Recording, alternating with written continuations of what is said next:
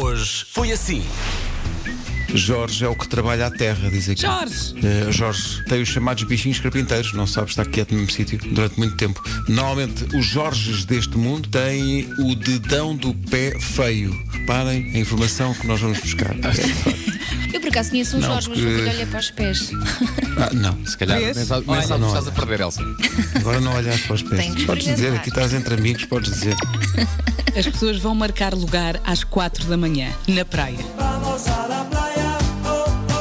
As pessoas vão ter Exato. que perceber que não vai ser uma época balnear normal, porque o distanciamento continua a ser essencial, especialmente na praia. Eh, vai haver um, um tipo lotação de restaurante. Vais Já não há. ligar para o nadador Salvador. Olha lá, ó, queria fazer uma marcação. Sim, sim, sim. E tenho aqui um espacinho na praia para si. Mas depois às 10h30 já Às tem 10 e alguém meia para tem que ficar no sair seu cada um lugar. outro turno.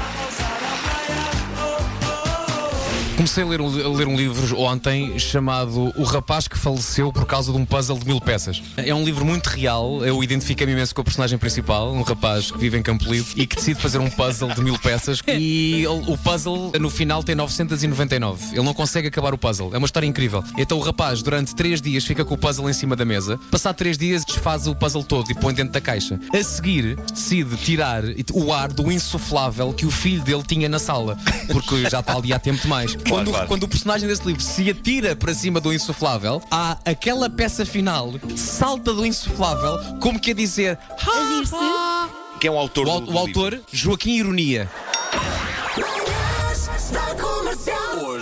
assim. livro? Agora vou soar super. eh, Ai, esse esse novo vai, vai ao estrangeiro e não sei o quê. Mas as livrarias em Londres, não é preciso Snob. ir mais longe, em Londres. Snob. Snob. Obrigado. Snob. Eh, as livrarias em Londres. Snobzão. Snob. Cagão. Livrarias como. Snob. Ai, que ele vai a Londres. Ai, ai. Ai. Deixa-me só perguntar ao Paulo Miranda, que se junta a nós hoje no Webex, já estou a olhar para ele. Foste escoteiro, tu, quando eras miúdo ou não? Gostava, mas nunca fui. De qualquer forma, tenho uma em casa já uma escoteira, neste caso. Já, já tenho uma pata terra. Oi? Como é que se chama? É pata terra, portanto, ainda não é lubita. Não fazia ideia que era, que era esse o termo. Pata terra. Pronto, e é isto, não é? Uma das coisas que mais preocupa as pessoas neste período de quarentena é: mas o que raio vou fazer para o jantar? Ah, sim, sim, É sim, verdade. sim. E para o almoço? Isto era uma oportunidade doirada para as pessoas, se calhar, não pensarem tanto no jantar e fazerem uma refeição leve, aproveitando para emagrecer. Dito isto, alguma vez eu fiz isso? Não. Mas. eh, de vez em quando, é pá, é tipo assim na loucura, faço a minha clássica Sandes de Atum, cuja receita já divulguei aqui.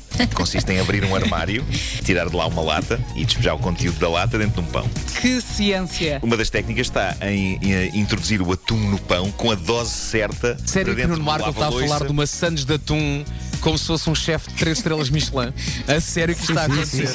Claro, claro que sim. Claro. que sim. Nuno Marco eh, avançou para o novo nome das manhãs da comercial depois de passar a quarentena. Parece-me excelente, Nuno. Queres partilhar?